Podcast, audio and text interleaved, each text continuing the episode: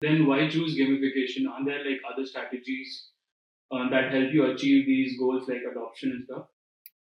Uh, certainly, of course, there are other strategies, and um, let's talk about one of the most common ones, Sure. uh, which is uh, sending reminders and notifications. Hmm. Um, and it is pretty frequent. It's done all over the world. If this works for that particular uh, team that's doing it, it's awesome, right?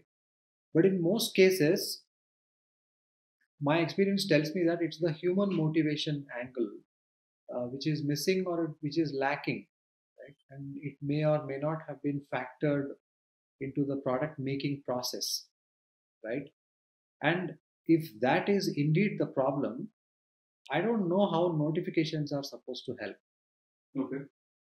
uh, and the second uh, point that i would like to talk about is we ourselves are users of mobile apps what let's be honest right what's the treatment we give to all those notifications that land on our smartphones We just remove it.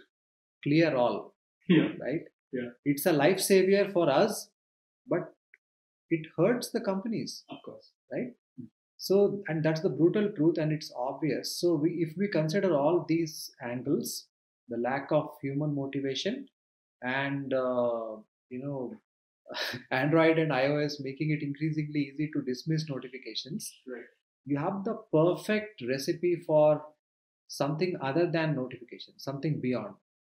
I would say that is why we should look at gamification as one of those ways to uh, introduce a lot of pull into the equation where push is kind of running into problems